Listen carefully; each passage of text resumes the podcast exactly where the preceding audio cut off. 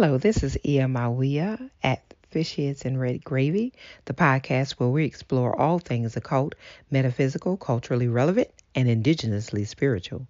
With this podcast, I hope to examine the ways in which marginalized people create a world of beauty out of colonized trauma. And today we are going to be looking at just a few cards. This will probably be a quickie. We're going to start off by looking at the death card and I'm still looking at Ephanie's Modern Love Tarot. And the death card in Ephanie's Modern Love Tarot has a woman and she is standing, it looks like next to an altar. And she has all these butterflies all over her. And there's a skull and there's some candles. And you get this whole idea of transformation, of, of, of regeneration, an end to something and resistance. And Ephanie says that Death shows up when there is irreversible change. Nothing will be as it was, and there is a new set of circumstances for you to adjust to. It's usually not one you like, but it's inevitable all the same. The old you is gone and the new you is coming out. It's a beautiful time for you to express who you are and live authentically. And so I like this particular card. I like the death card. I like the usage of the butterflies transforming. You know, the butterfly um, transforms from the worm into this beautiful, um, you know, butterfly that we all like to look at. We rarely like to look at or examine a worm, right? Some people stomp them. You know, they don't like to. They just creep them out but the transformation of it all the butterfly doesn't go back into a worm. It once it transforms into the butterfly it's this beautiful um, you know insect that we just love to to have land on us right? And so i just think with this one end resistance transformation you have a chance for some new growth a newness in your life to take place. And you move other things out of the way so that what is more important happens everything that happens happens for an important reason. I used to always tell my kids, and what that that does not happen also happens for an equally important reason. Sometimes change happens to make room for what is most beneficial to you at that time. Sometimes it doesn't happen because you're not ready for to accept or you're not ready for what is to come or what is to come it's kind of dragging its feet along as well. So, this one about transformation and change, I like to look at it in my own personal life as, um, you know, with being a daughter of Oya, you know, she takes away she transforms or changes or demolishes what you what you didn't need anyway to begin with. That's why she took care of it. That's why she demolished it. That's why she ransacked it and made it where it's it's minimal, you know, in your life because you didn't really need it. You thought you needed it, but you didn't need it. And you know, you go through transformative times in our lives. We all go through transformative times in our lives. You know, we're not always happy. You know, we're not always sad. You know, we go through ebbs and flow. You know, it just kind of flows that way. And that and it happens for all of us. So this particular card is about not always meeting a death or a transformation as a negative thing. And usually, when people see the death card in tarot, um, it along with the devil card or two cards, they're usually scare the hell out of people. You know, it turns them off by tarot or it intrigues them by tarot. You know, when when they see those cards come up in tarot in the tarot reading. This is an interesting twist on that because in the picture, the only thing that sort of would make you um, reminiscent of death in terms of how we see perceive death in our culture would be the skull that's on the altar setup. That would be the only thing that we would think about in that in that regard because everything else is kind of seductive. She, you know, has a low cut top on and, you know, a, a portion of her breast are, is exposed and her hand is in her, you know, it's sort of in that region, in that chest region, you know, where it sort of draws your attention down to her breast. But everything else the picture is dark, it's black behind her, but everything else is reminiscent of um of just, you know, I get when I look at it, moving on is what I see. Not so much as um what we would think about in death, you know, the end of something, this terrible um tragic ending that we know is coming, right? That we're not prepared for. But this one, she looks as though she is prepared for it and that she is accepting transformation and not as a negative um, aspect in her life, but as just something necessary to make room for future blessings. So that's what I see with this card transformation, end, and resistance. And know that it is an irreversible change. You know, it happens, but that it gives us time to actually figure out who we are and to be the person that we really want to be and to allow the world to acknowledge and accept our authentic self or not accept it, right? It's it's up to them, you know, what they decide to do, but we don't have to adjust ourselves to fit what other people may think is necessary. And then we have the Nine of Cups. I mean, not the Nine of Cups, I'm sorry, the Seven of Cups. And the Seven of Cups in her deck, in Anthony's deck, you have this beautiful black woman and she's standing in the center, right? She's beautiful. Her skin is kind of um like cocoa almost, right? And then you have all these other individuals around her and they're, you know, they're, you know, they're just offering her their cups, right? And so she has all these options and she has her hand sort to her her um temporal, like almost as if she's thinking or trying to mull over, you know, which one will she accept. But they're all offering her these cups. And the seven of cups says fantasy, dreams, choices. And she says, you need to know the difference between fantasy and reality. Sure, you need to have standards and shouldn't settle, but you need to ditch the laundry list of unrealistic expectations. It puts too much pressure on someone else. Be authentic and don't be overly concerned about superficial things. Fantasy, dreams, choices. And a lot of people do that, right? Younger younger people, older people you know, this fantasy about what relationships are. Let's we can use relationships as an example. You know, you early on in your dating life, you know, whether you start dating middle school or whatever, you start to think about it like puppy love, right? And you have this list you make in your tablet, right? And you start to lit, you know, um, you know, just sort of categorize all these ideas or list these ideas about what this boyfriend or girlfriend is going to be like or what they should be like or things that they should have you know your non-negotiables right? Um, you know and and then you try to start checking off those things when you see somebody that you might like right? And then you some people start to think that well when i get the person who checks off all of these you know criteria all of my, my criteria then that's the person that i'm going to go with right?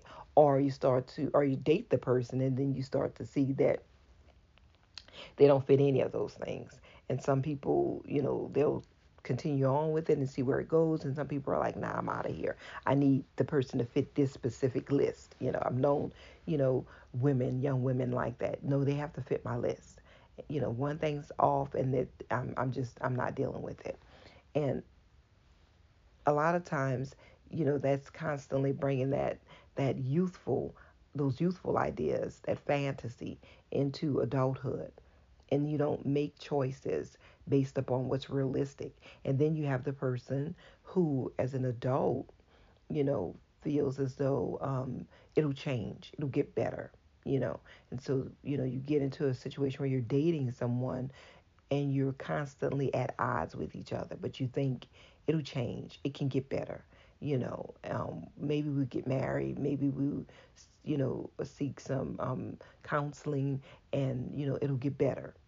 And a lot of times what happens is it doesn't get better. It gets even worse you know. That's that fantasy world. You know living off of what you think you enjoy about that person i love this person it can get better. You can love somebody and they not be the person for you right? You can love them to a point where you understand that you are not fulfilling their desires and they're not fulfilling your desires. There isn't any harmony, enough harmony in a relationship for it to be sustained.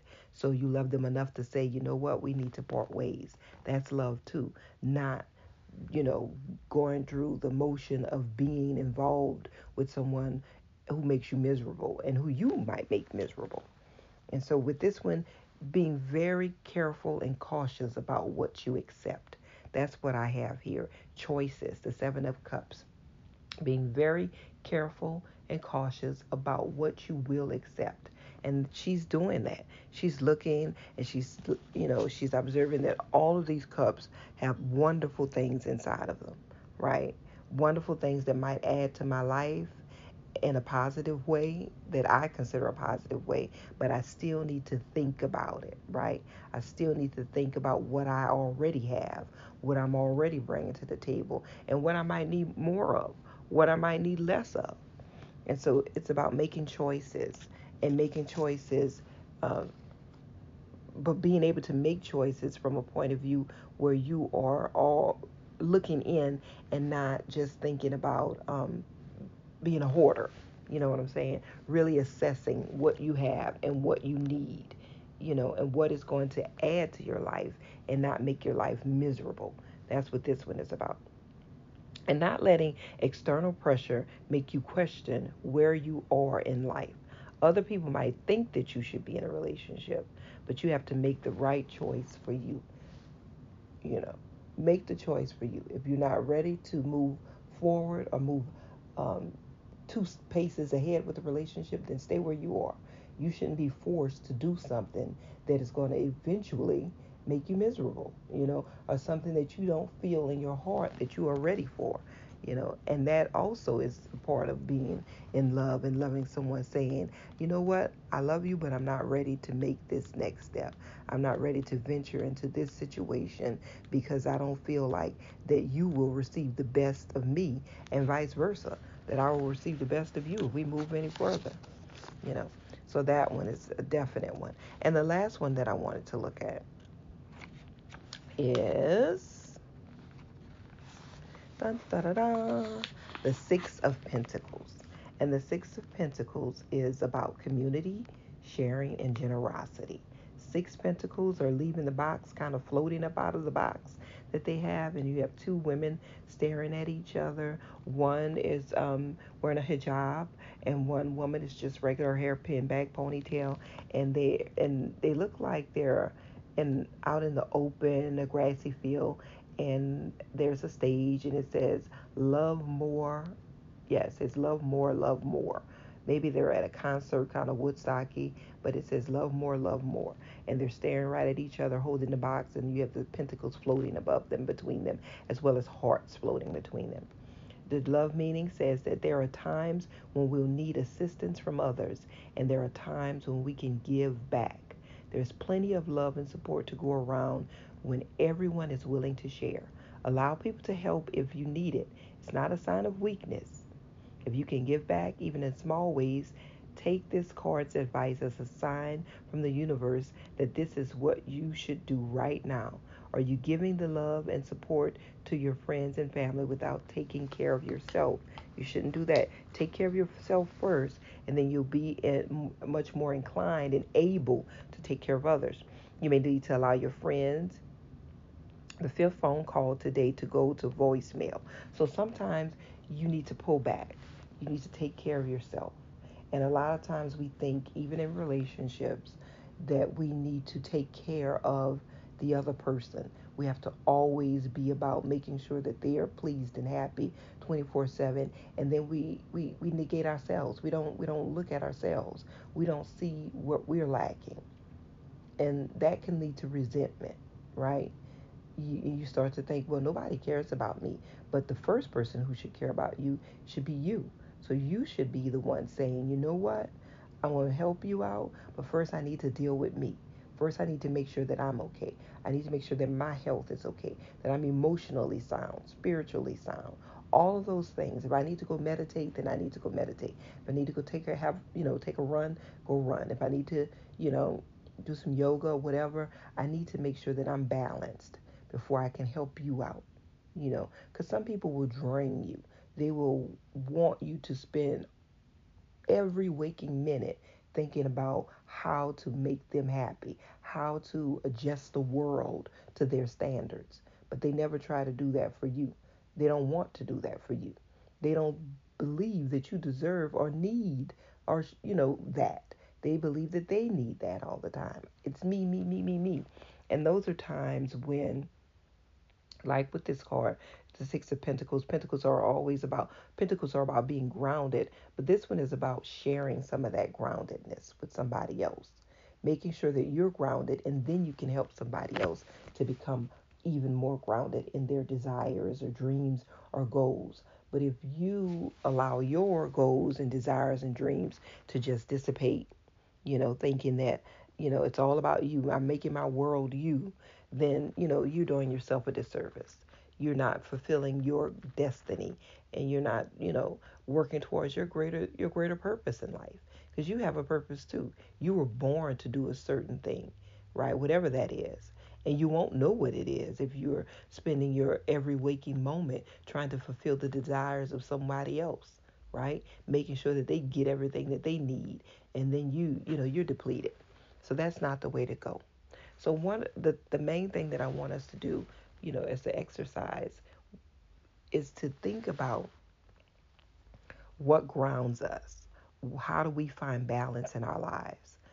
Even if it's reading a book, taking a walk, what is it that one thing you can do each day to have some balance in your life? And if it's read a book, you can read a couple of pages. You don't have to read a whole chapter. You can read a mm-hmm. paragraph. Put it down. Think about it for a little bit. Then get back into the groove of whatever it is you need to do to save the world, you know. But think about what grounds you and to do that thing that grounds you each day for the next week. Love you much. Ashe.